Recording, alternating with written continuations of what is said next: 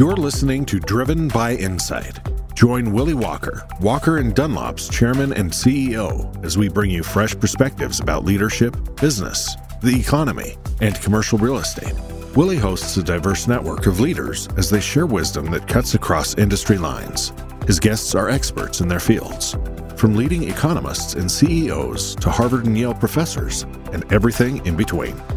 Our one goal is simple providing you with unique insights, unparalleled data, and real time market analyses.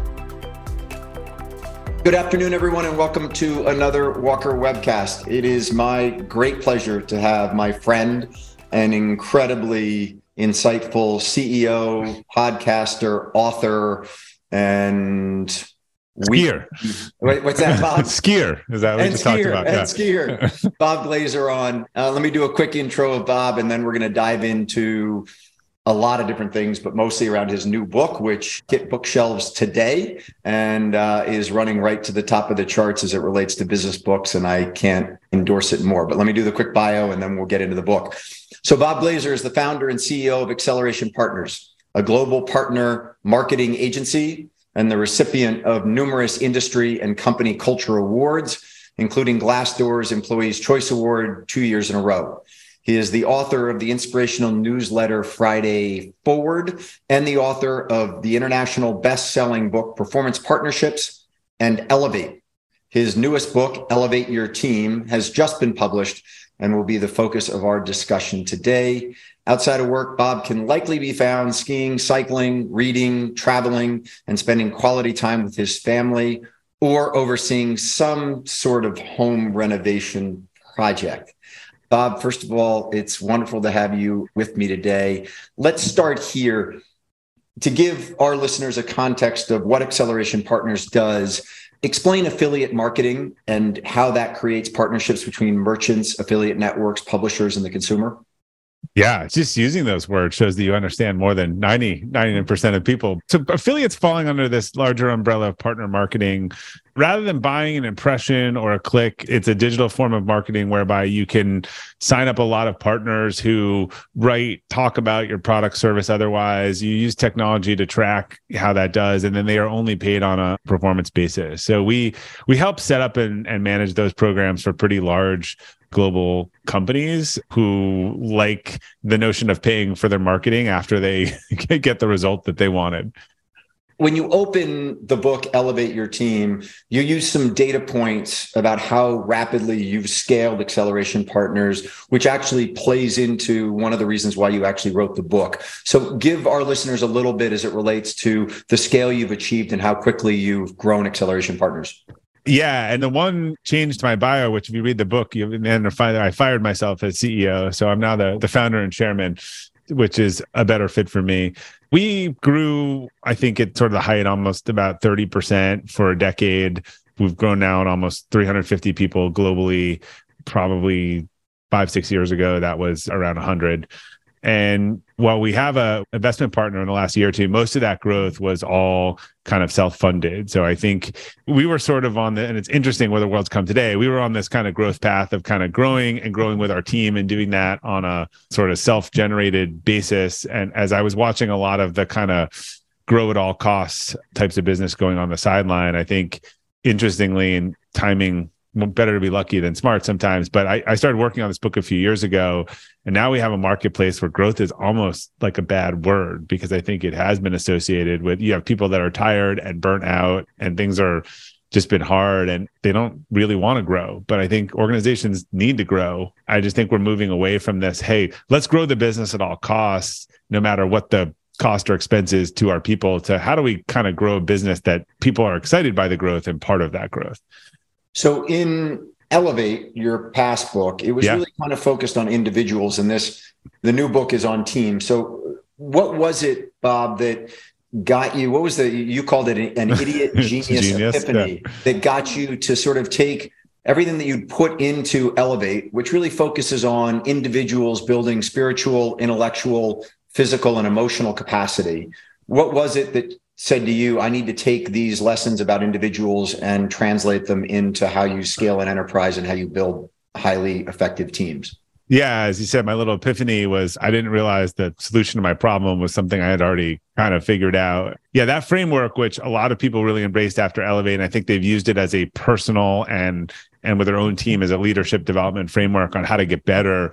I started to realize that was kind of the trick to growing the organization. We need to figure out how to make people better holistically and rather than one by one how do we put some of those things institutionally into the culture and and the organization? And and i realized it was actually those same framework and that's sort of what we had been doing and how we had been training people and i just hadn't called it that and hadn't organized it that way. And once i kind of saw it in that same way it was easier to double down and say well here we're working on spiritual capacity and this is intellectual capacity when we're doing podcast clubs and book clubs and learning and feedback exercises. And we've done a lot of things around psychological safety which is the big focus of emotional capacity in this book right? How do you so there's a good example of i talk emotional capacity is kind of the individual version was how do you focus on what you control in your relationships and otherwise? And the institutional thing is how do you get the organization to be a place that's psychologically safe where people can speak up where they can share ideas where they can say this isn't going to work and also one that focuses on the things that it controls and not the things that it doesn't control. I think the hallmark of a low emotional capacity organization is one that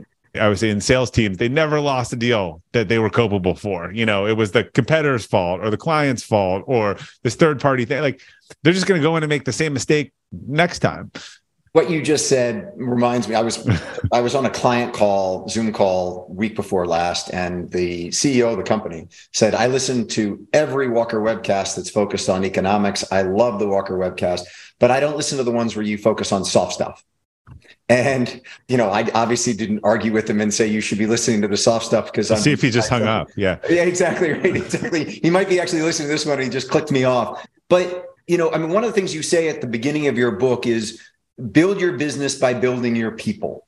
And I think a lot of CEOs and, and business leaders sort of forget about how important that is, and particularly right now. You, yeah. you, just referenced it at the beginning here. We're we're sort of in this distinct economic cycle. A lot of the big fast growth technology firms are laying people off right now. How at these stressed times do leaders and CEOs and business heads stay focused on, if you will, the long ball as it relates to people development and not just focused on where's that next sale coming from? I do think it's better for their business overall. And look, we had Elon Musk a few months ago say, hey, if you're going to work at Twitter, you're going to work super intense and hard, and and then a quarter of the company quit the next day, right, or whatever, whatever it was. So that that sort of playbook just hit like a, a ton of bricks. So I you can play the game to win this week or you can try to play the long run. And I think, again, in the long run, we have a lot of people playing defense right now, whether it's in my industry or your industry or otherwise. Eventually, they're going to get back to playing offense. And some of the things that I think the practices we've had induced by cheap money weren't sustainable. So I think these are more sustainable practices. And you want people in your organization that are excited to be there, are leading, are growing, or want to take the next role. And like I said, growing because you're helping to grow the people, not, you know, if you imagine a wave, I think we've either had you're surfing the wave or you're being crushed by the wave, right? That's sort of the two analogies. So in the book, you outline a top performer, which is yeah. I read through your characteristics of a top performer understanding their strengths and weaknesses. They're a voracious learner, good physical and mental discipline. They connect well with others. Hit kind of, if you will, the checklist as it relates to a number of top performers that I've both worked with inside of my own company as well as at other companies. But you're very quick to point out that not all top performers can actually continue to grow in their roles and scale with a company. Describe that and, and, what we as leaders ought to be looking for, not just in top performers, but people who can actually scale with your company.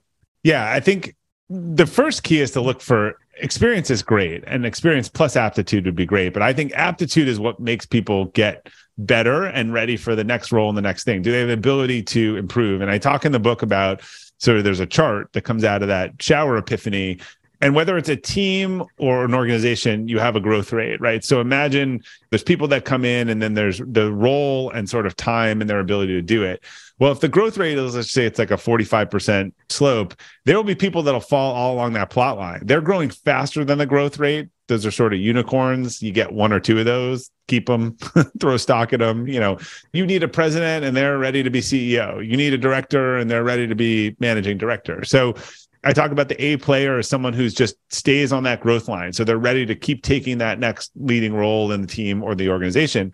Most people fall below that line, what I call the capacity building zone, because if the growth of the team is 30 or 40%, a lot of people can't get 30 or 40% better a year, nor should we expect them to. They might get 20% better a year.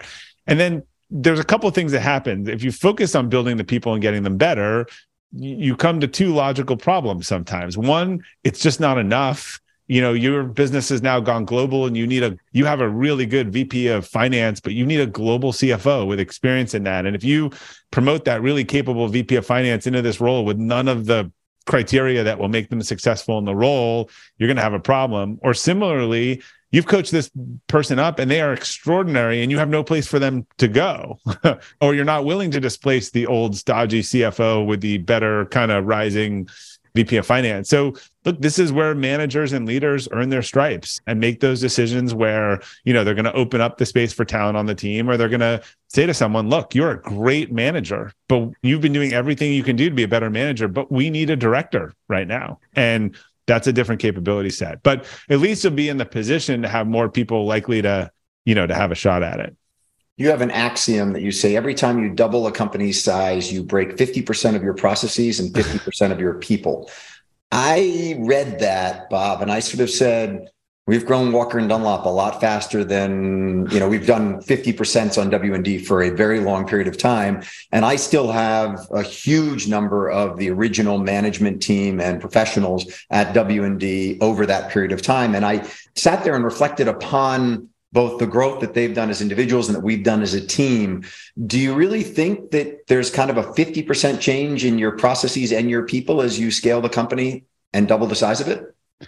yeah look I, that was what was told to us and i didn't i thought we were doing better than i didn't want to be that but i my guess is that that is the average because if your company is growing at that rate and your people aren't growing and they don't have the tools and they don't adapt then those things will break so it doesn't surprise me that you've done better than the average my guess is those people have improved at leaps and bounds they've been willing to make changes they've been willing to change processes and, and do those things. And so it doesn't look like a break because you have growth and, and adaptation. But I don't know that that's the average. I think if you looked at the the sort of Silicon Valley venture backed version of it, I think you'd be probably very close to that 50% rule.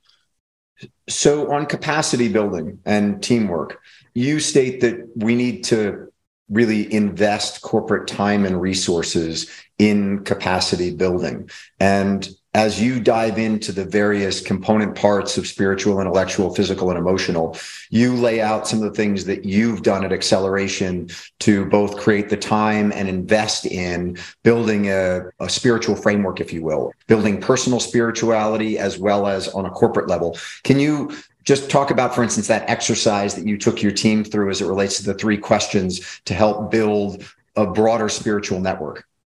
Yeah, and, and just to be clear, for some people who may, may be cringing a little bit, the notion of spiritual, it, this is not religious. To me, this is for a lot of people, what are your core values? What is most important to you? What are your strengths? What do you do well? You know, this is a lot of the personality tests that people do and otherwise to then figure out like what should Willie be doing and what should Willie not be doing, and then being able to share that when you think about Jim Collins' definition of kind of a level five leader or transcendent leader, that has to be someone who is leading authentically. And that has to come from a place of self understanding.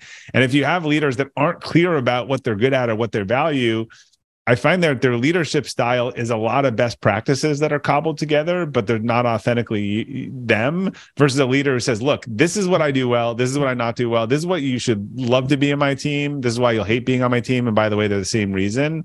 And I've just seen people have some real epiphanies about why they do what they do people I've seen with a core value of trust, which often comes from a real violation of trust somewhere in their life. When we get into it with their team, if people were five minutes late, if they missed an assignment, if they called them and couldn't find them in the afternoon, they just threw them in a penalty box. Like this is core signals to this person that this is someone that cannot be trusted. Once they actually understood that, they were able to go to their team and say, Hey, trust is really important to me and on my team and i'm going to trust you but here are the ways that trust can be lost and they were able to like really kind of have honest discussion and help their team understand what was important to them and what was not important to them. A lot of this stuff is and a lot of core value stuff is deeply baked in. It, it comes from childhood it comes from things we have been spending our whole life trying to double down on or avoid and so it's not a surprise that it shows up in our leadership and i actually think it's an asset but it's an asset if we understand it and we know it. And it's driving us not if it's driving us and we have no idea who's behind the wheel of the car. Well as you talk about that bob in the book and one's core values one of the questions you asked your team was what would you like to be said about you in your eulogy? Which reminded me of david brooks's both great op-ed yeah. in the new york times and then he also wrote a book on it. How do you live your eulogy how do you if you all foster an environment inside of acceleration partners that allows people to live to their eulogy and if you will not their w2 yeah. So look, for better or for worse, my dominant core value is to find a better way to share it. My purpose is to share ideas that help people and organizations grow. So like those are the two reasons why I'm here today, right? Is there something that we've learned or otherwise that can help people do that? That's what I do well in my organization. I'm not the consistent processy person, you know, I'm not the keep things safe and keep us out of trouble. I need to be paired with the keep us safe and keep us out of trouble because I'm the experiment, new idea, try, see how we can make it better person. And so those are the situations that I should be brought into to solve. And I should be removed from the situations where that would be a liability to the area. So again, just even that clarity and people on my team will use that words or my wife will use that words like they'll say sometimes, hey, look, whatever we're dealing with right now, we just don't need you to make it better. Like, please don't. and that knowledge is it's helpful. Or they'll say, look, you've given us seven things to make better. Nothing's going to get better. Like, which two do you want? So the more that people understand the people they work with, I think on that level, you can have those kinds of conversations and you can get to those trade-offs and better outcomes. Help me understand then, Bob. It, what happens if your core values don't match up with the rest of your teams? That's a really good question. I get asked that a lot. And look, presumably, if organizations do this right, if you have real organizational core values and you recruit for them and you reward and hire and fire based on them, then you should probably attract people who have similar values. Now, people's values don't always align. If you find that the values of the organization are not aligned with your own values, it's probably just not going to work, or the organization finds that. For instance, like some of our value is we're a fast paced agency. Like we need people that own it, that want to make decisions, that want to drive that.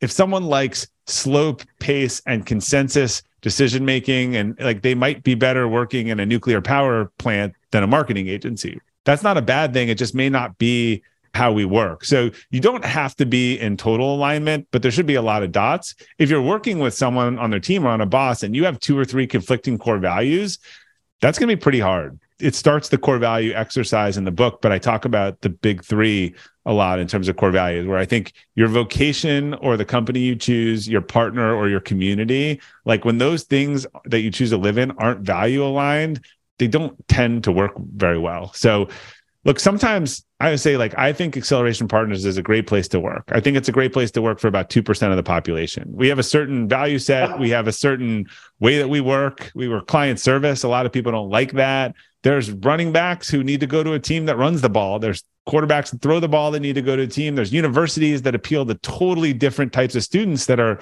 great universities, but one's a huge inner city campus one, and one's a rural, you know, smaller liberal arts. So I, I think we're all trying to find places that match up and there's some shared values.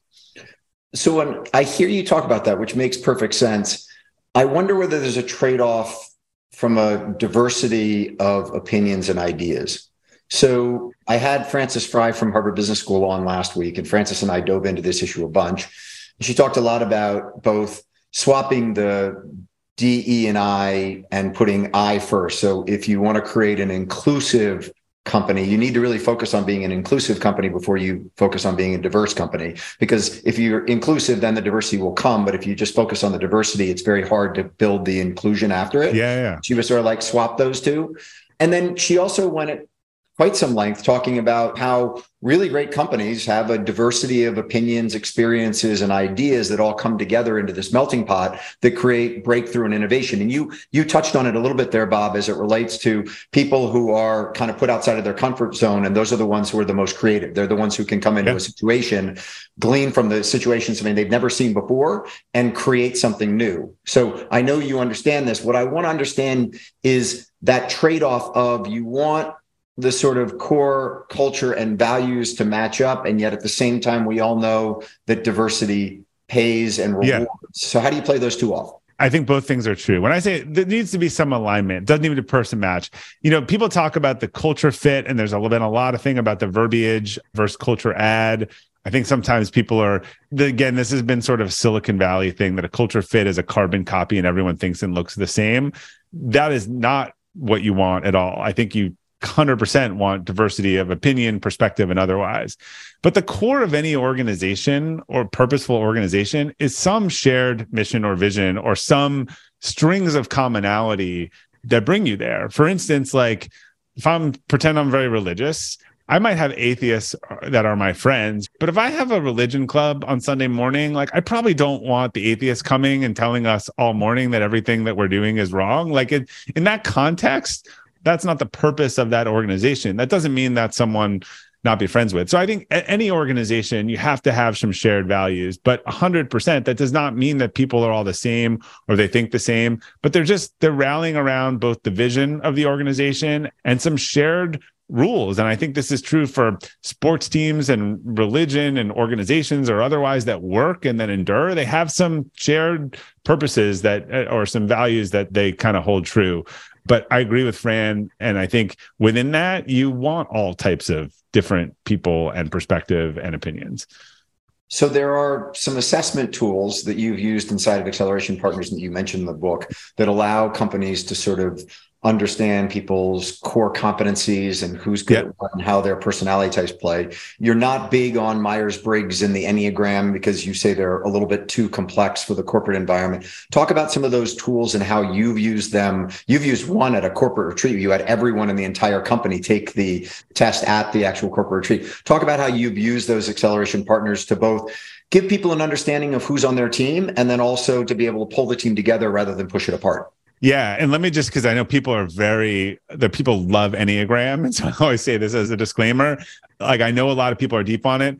I think if you do it, you have to do it holistically and consistently. The problem with something like Enneagram in my mind is that the answer is like Willie, you're a a six wing four, you know, or whatever it is. And I might walk in and be like, I have no idea what that means. Right. And so I have to be caught up to speed on all of that and do that. So if you're rolling that out as an organization and some organizations do it works. You just have to be kind of all in on it. That's my experience on that one versus if you do strength finders or something like that and i tell you that i'm i'm a relator i'm a strat like you'll inherently know what those things mean without a lot of training on it. So yeah we've done the why stuff which is super impactful disc otherwise and i think you start to see a lot of commonalities when you do these around what you do well what you don't do well. I'm someone who believes we're not focused on our weaknesses I think you need to be aware of and understand your weaknesses and mitigate them, but you shouldn't focus on them. You should focus on the things you do well.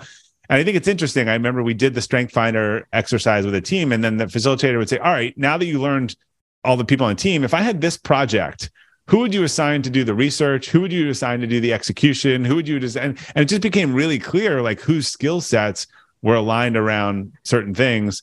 On the disc, it's always interesting too. You know, we have a very D heavy team, you know, the S people are the ones that at some point like keep you out of trouble. They'll slow you down on a lot of things, and particularly with a group of D's. But then one time out of 10, they're really going to cause you from making a mistake. So, one of the things I did say in the book is you should, and to the diversity point before, you should absolutely not use any of these things for interviewing. There is no right or wrong in any of these things. And in fact, I've seen people without the knowledge just hire teams of people who fall into the same assessments as them without even knowing it because they look for similar things. Uh, again, there's not a good one, there's not a bad one. I think it's just a matter for everyone to understand how do I come to something? What is my orientation? What are the strengths I mean? How does someone else do? And get people focused in the right place, right projects. And you know, for some people, we talked about this, it's not in the book, it's not leading they have all the traits of an individual contributor who wants to be really rewarded for their direct contribution. And they thought to make more money and get more responsibility, they need to take a leadership role. And that ends up being a lose lose because it diminishes their production and people have a leader that has no interest in leading. So you briefly mentioned right there, Bob, that you're not a big fan of psychological tests in the recruiting process. Talk about that for a moment because we've used them ourselves. We have a number of clients who who literally say, "I'll never hire someone who doesn't pass this test that this firm that we outsource to does all this psychological profiling. It comes back, and if they don't score high on that exam, I don't hire them. And anytime I've gone against that exam, it's been a big mistake. And you don't buy into that. Well, actually, they're ones that are designed for hiring. Like I know people use predictive index, they use culture index. I've heard people with a lot of success like that. That I'm not saying I might not buy into. And, and I think what they try to do is assess if you're worried about diversity, though, they're trying to assess the pattern of the organization and hire for the pattern organization. So I know a lot of people who swear by these things. I am saying some of these other sort of personality tendency ones that weren't meant for hiring, I wouldn't use for hiring. I wouldn't try to say, "Oh, we're looking for this type," because again, that assumes that one of them is is better than the other. Like that assumes that certain profiles are better. When I think uh, actually teams where everyone is on the same part of the profile tend to have the same strengths and weaknesses. But I do know there are assessments or people have designed them for hiring that are specifically for hiring. I don't have a strong opinion on that. I'd be curious on people who understand the DEI component more, who have done the research on that, if finds that that does tend to lead to more homogeneity. I, I don't know, to be fair on that. So, the final one on spirituality talk about finding why. Yeah. So, uh, Simon Sinek wrote this great book about finding your why, and it was a huge bestseller, the first one. And then it was kind of like, hey, go figure it out. And turns out that's really hard to do. I've come on the work of a gentleman named Gary Sanchez, who then kind of really got into that and interviewed hundreds of people and figured out their why, and then found these kind of seven, eight, or maybe it's nine archetypes. We have done this in organization. This is sort of what is your driving purpose, both inside and outside work. And I have found it to be one of the highest core. It, it typically ties to one or more people's core values, but it just when you get into conflict and stuff and you tell me two people's whys, I can tell you exactly what the conflict is. Like all of our leadership team knows these things. We reference it a lot. I've just found it to be one of the most reliable predictors of the orientation people come at thing and why they do what they do. And I just I found these archetypes super powerful. We did it seven or eight years ago, and it's still one of the things that we use and talk about daily. So the next sort of area is intellectual and the need for people to we talk at Walker Dunlop about learning and earning. And yeah. being able to do those two things inside of the company is a great way to build a career.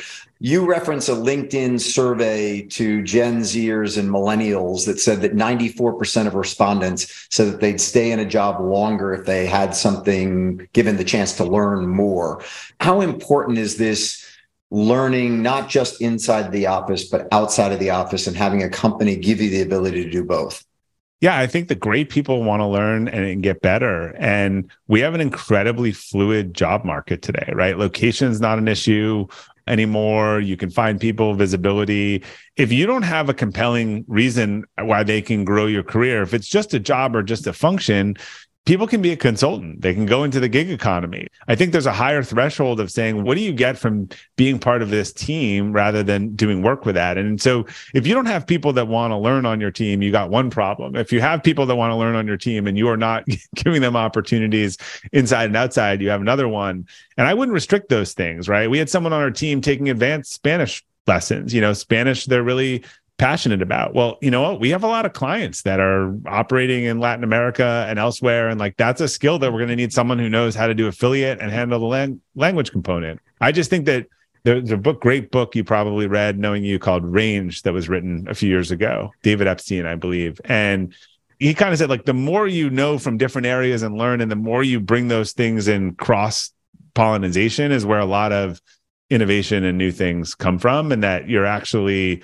better off being a, a renaissance person than a super specialist in some cases so talk about that in the super specialist you point out the s curve on learning and you've got the inexperience and engagement into mastery how do teams how do leaders have to focus on intellectual capacity and moving people through that inexperience yeah. into engagement into mastery. Yeah, my friend Whitney Johnson had sort of taken the S curve adoption and talked about it as a personal development curve. And I think what people, what is interesting when you think about a leader is that when you get the most learning and growth is in the upswing, right? The rapid adoption. When people get to mastery, it's kind of dangerous in some ways. You might say, oh, this person's just really good at their job. But at that point, they may actually not be learning anymore. And you may not realize that you're kind of at risk. Like if you don't have the next job or the new thing or the next thing for that. And generally, people that like to climb those curves can get a little bored at the top. So I think that's a really important thing to keep in mind is that sometimes when people actually are struggling and learning and going up the curve, their engagement's highest. When they reach the top, their engagement can start to drop out. That's what her work found. So you give a couple tips as it relates to productivity routines and habits as it relates to things like email and time blocking and morning routines. I, I was fascinated as you dove into this, Bob, because a I was sitting there sort of saying, yeah, there are a couple things here that I do, and the way he's yeah. describing are kind of the way I go about doing them. But talk for a moment about what you do to train people on email management, time blocking of GSD, and then the morning routine.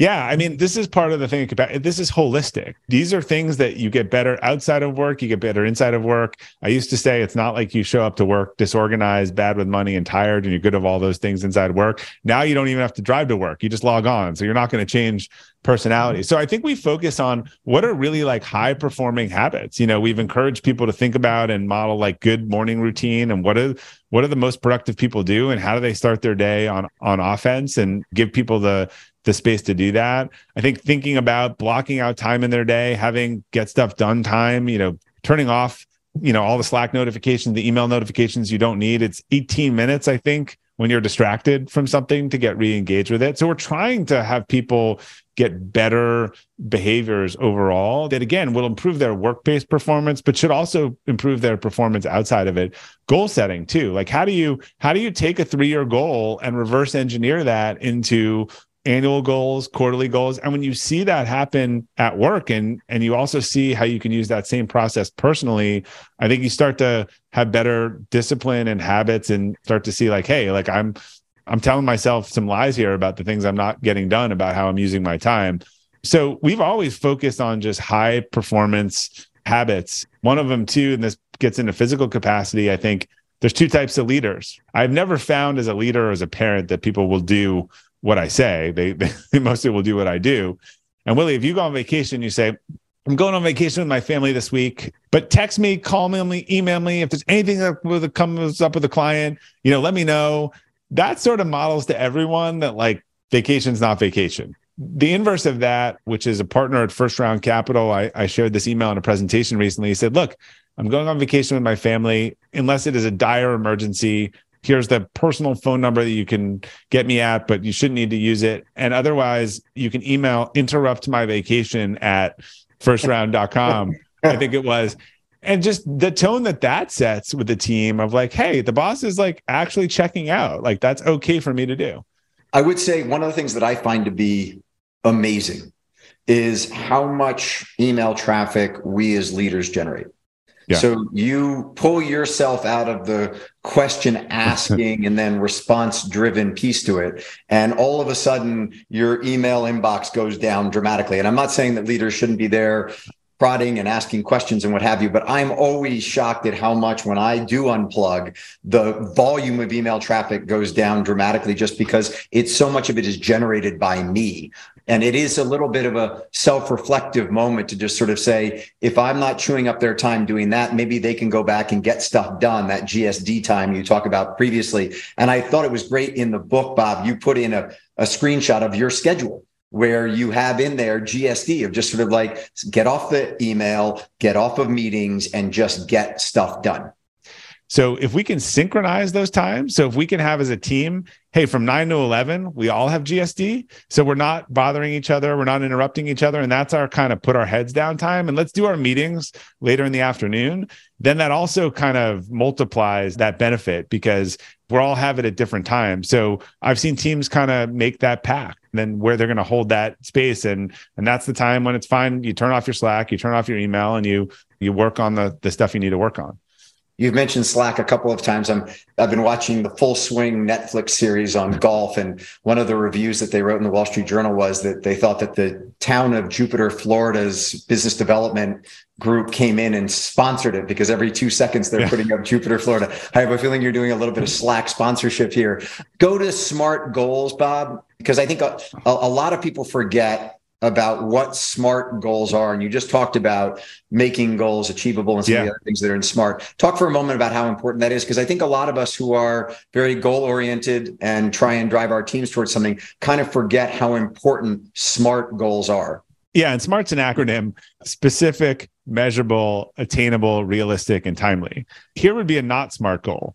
We need to work on leadership. Our leaders need to work on building their bench this quarter. Like that's not a smart goal, right? A smart goal would be every leader on the team this quarter needs to identify two people on their team that are up and coming that have been identified as top prospects go through their last couple reports and produce a personal development plan that is shared with them and the leadership development team at the end of the quarter now it'll be very clear so if, if all 15 people on my team do that i should have 30 reports of a talent bench. And the first one, I have no idea whether we did it or not did it.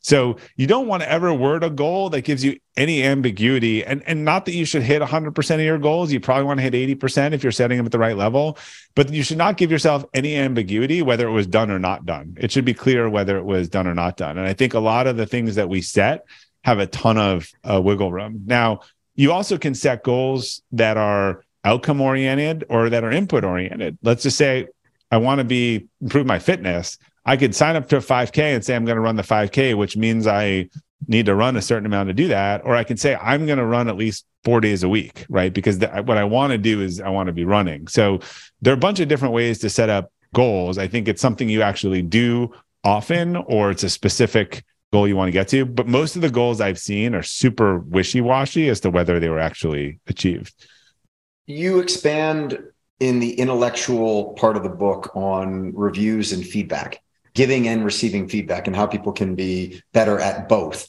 I was just curious as I was thinking about it, how do you keep that in the intellectual chapter of the book and not the emotional chapter of the book?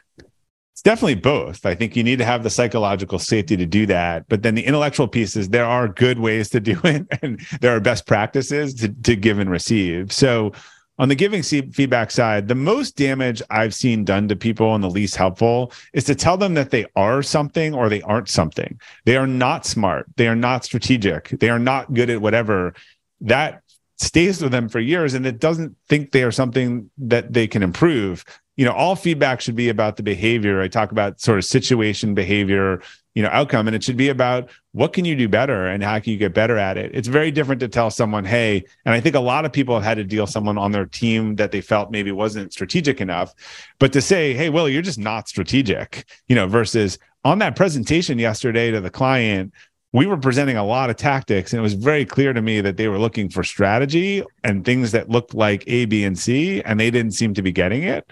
Those are completely different approaches and and one doesn't work very well and the other might actually help the person understand what they can improve for next time. So in that bob you talk about creating a psychologically safe workplace and one that has the norms that allow people to build trust readily. And at acceleration one of the exercise that you've done is olts your yeah. last talk talk for a moment about one last talk and how helpful that's been to creating that emotional safety inside of acceleration partners let me just say this is like this is not where I would start for most people. This is not 101 level, but we had a while at our annual summit. We had uh, TED Talks, employee TED Talks. Employees would talk about personal things or otherwise, or really interesting stories they would tell.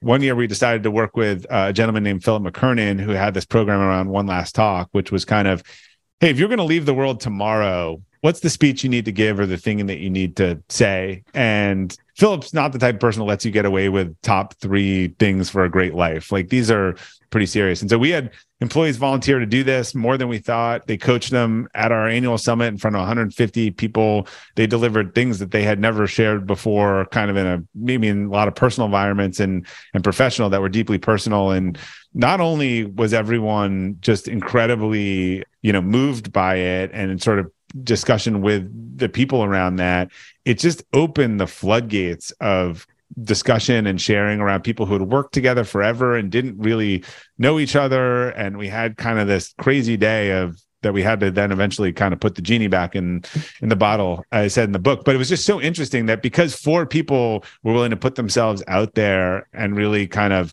model that vulnerability it just set the tone for the rest of the team.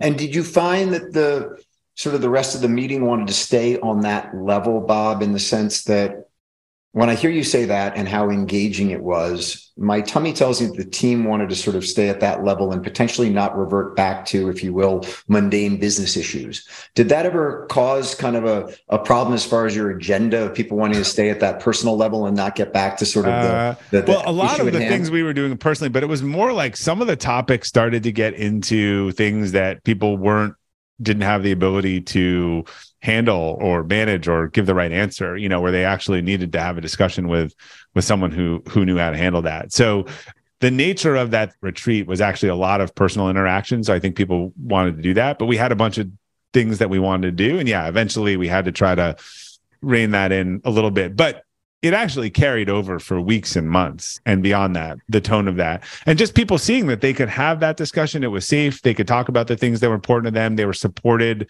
by their colleagues that we just created the space for something like that. I think it gave people confidence that they could have those sort of discussions. There are a lot of this difficult discussions around stuff that's personal that comes into your life and your schedule and your availability. And i think a lot of people are are scared to have those, maybe rightfully scared to have those because they see the poor reaction or they were shut down or otherwise.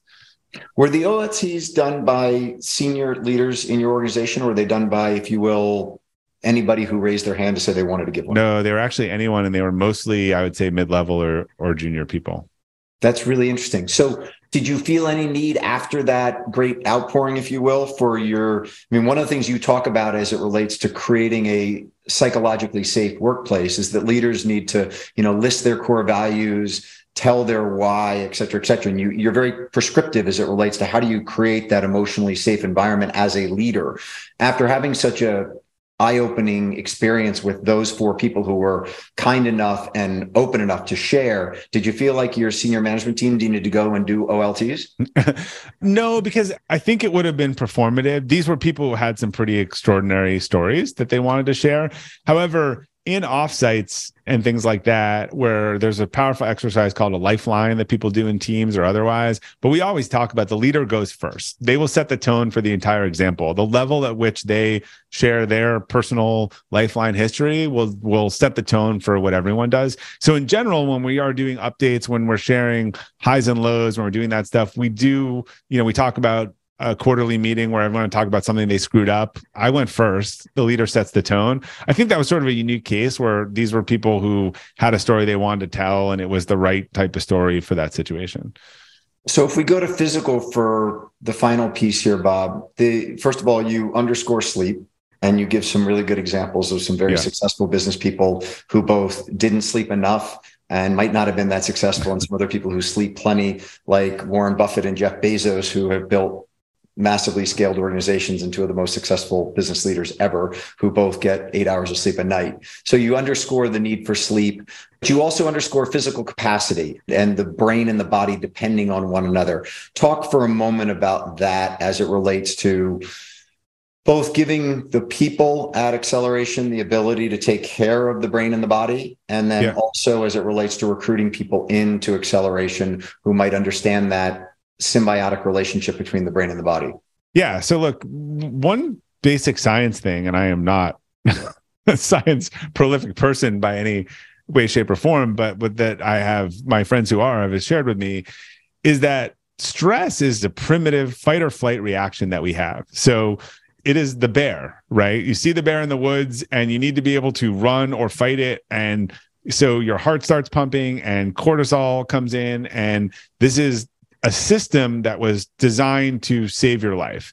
When we are stressed all the time, we are running that system in like a white collar way. Like it, your body feels the same reaction when you have psychological stress about a deadline than it does that a bear, you know, that might kill you in the woods. And it physically makes you unhealthy if you're running it all, all the time. And so, particularly with more people working from home, with more hybrid work, there is just, we've lost the last line between kind of work and home. And and this is where to that email example before like leaders need to like help people create the space. They need some rest. They need some relaxation. They need to go to bed and not being worrying about an email. Look we all have emergencies and we all have huge proposals but that should be the exception not the rule. Someone once told me their sleep was always ruined recently because there was always a email from their boss at 11 o'clock at night and they were always looking for the email because it was always there. So it was like this bad pavlovian cycle that they were in. So I think genuinely like this is a short term versus long term. You can do this stuff for time. You can run it all day. You can have people available hours, but they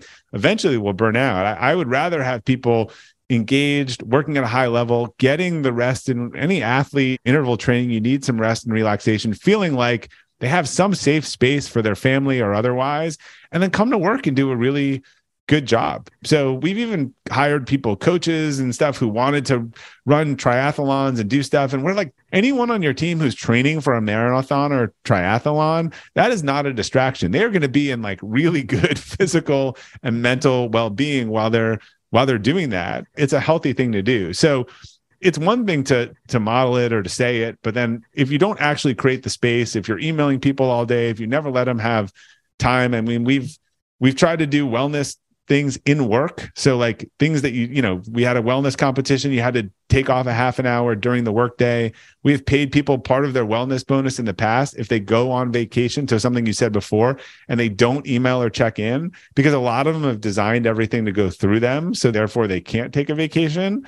So I believe that explicit or implicit incentive. So, hey, how about we pay you because we actually we really believe you wanted to have vacation. We're going to pay you to stay offline and not talk to anyone during vacation. There's a reason. There's there's some accounting rule that makes people step aside where they can't be in the chain to make sure that there's nothing right, right, right. going yeah. on inside of it. And that rule being applied to email and chain of command and being in the middle of everything is a really good one. But bob you're also really straightforward and i mean really straightforward in saying never put pressure on your employees to be healthy yeah you you can't tell your employees what to eat you can't tell them you know to exercise or stuff but you can create environments and allow that and you can encourage it and help them have the space to be healthy and whatever that means to them. And look, your job is to not make it worse. I think. I think generally, if you give people the space, if they have time off, if they have flexibility, and there are things they want to do, they will they will do it. I think one of the biggest benefits of remote work that I've heard is like I talk about splitting the difference. You know, someone who had a two hour commute before and doesn't like you know, if they even split the difference with work got some of that time and then they were able to actually go to the gym in the morning or do something like that. So if we focus on outcomes and results and not the hours that people were working, it's actually better for both parties. You talk about that of managing outcomes and not hours. And, and in the context of the virtual world, one of the things that I'm seeing a little bit right now is when times were good, yeah. Fed had flooded the system with lots good of old, the good People old had stimulus yeah. checks and stock market valuations were going up. Everyone was like, work here, work there, no big deal. Now all of a sudden we've got real decisions as it relates to office space and companies supporting yeah. keeping office space in place or getting rid of it. And then also as times have gotten tough, people sort of saying, well, when times get tough, people need to roll up their sleeves and showing me you're rolling up your sleeves as being in the office. Have you seen that in your world? And what's your counsel to people as it relates to go ahead and revert back to that old habit, which says that if you're here rolling up your sleeves, you're on my team. And if you're at home zooming in and, and being productive, but I can't see it, I'm gonna kind of ding your effort.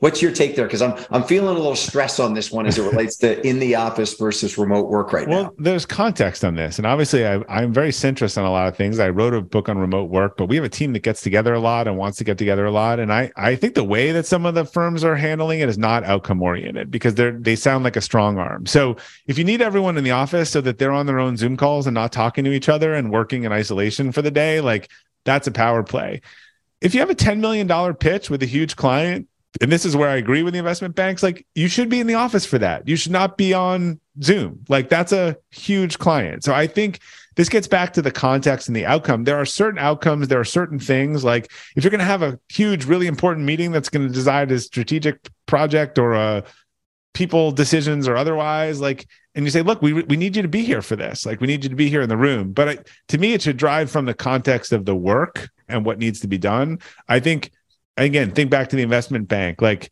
let's say that they're pitching that deal. It really might make sense that everyone is in the office that day. Let's say they're in the last day of that deal and everyone is crunching spreadsheets and on calls. I don't know. Do they need to come in to lock themselves in a spreadsheet all day? Like that might not make much sense. So rather than focus on these sort of rules or generalizations, I think if the leaders can get back to the outcomes and show, hey, when people aren't here for this, there is a worse outcome. So that's why we're asking you to do it. It's not it's not a power play, it's not a preference. Like we lost that deal because our whole sales team was on Zoom and they were taking them out to dinner. You know, there's a real implication there. So, in these times where, as you started the call, Bob, various industries are under serious pressure as the Fed continues to tighten, rates continue to go up, credit gets scarce, the cost of credit is more and more, et cetera, et cetera. You have a quote in the book, which I love, which is by Larry Bossidy. And it is There is no way to spend too much time on obtaining and developing the best people. Talk for a moment about where we are in the economic cycle and the need to remain focused on that quote from Bossidy so I mean, I, I'm hoping the Fed takes the off the gas sometimes into the brake, I guess, sometime soon. You know, we seem to be further to the end of that. But until then, everyone seems to be playing defense. And it's interesting. Like we work with growth companies. They're not necessarily looking to grow. They're looking to see if things are are okay this year. And and and you see that everywhere. So there won't be headwinds forever. Like there will be tailwinds again. And when things sort of shift, I think the companies that are best positioned with the best people who want to be there and grow are going to be really well positioned. This is not a time when you want to lose all your best people. I think it's a time when you want to look carefully at what's working and what's not working and be really smart about that. But it's usually the people that sort of get all the squirrels in the winter that seem to do really well when the spring rolls around. And so I think more than ever, keeping your highest performers performing growing, seeing more opportunity at your company. Look, they can read the world. They may not realize, hey, I'm not, I'm not asking for a promotion tomorrow, like or this month. That might not be appropriate with what's going on. I can see our volume and we're not transacting or otherwise. But they don't also want to feel like it's a dead end for the next five years. That's not going to keep them super motivated. So there are always ways that cost little or no money to invest in people, focus on learning, if you're the CEO, podcast club with the CEO. I, I gave an example like we'll pick an issue, like uh, whether it's a ChatGPT or something like that. We'll pick a couple of podcasts, people listening to them. We'll set up a brainstorm. We'll talk about ideas for how we can, you know, take advantage of that technology. Like that's a totally free thing to do where people on the team get time with the executive team members and they get to share ideas and brainstorm. So, Bob, I know you're headed off to go ski in Utah, so have a great time skiing. Thank uh, you. To those who listen in today, the book is Elevate Your Team. It hit bookshelves today. You can order it on Amazon. I got have only got touched, mine too. I have only touched the surface as it relates to all that is in here, but as I hope you can tell from my questions, there's there's a ton in it that gives not only great theoretical framework to how to build teams and grow teams and and upscale your team members, but then there's also very practical things that you can implement as it relates to training intellectual capacity. And for instance, the podcast exercises that Bob does with his team on a weekly basis. Congrats for all you've done. I greatly appreciate you taking the time, and it's always fun to spend time with you. Thank you for having me back. Really appreciate it. It's great to see you. Have a great week, everyone. Thanks for joining us today, and we'll see you again next week for another Walker Webcast.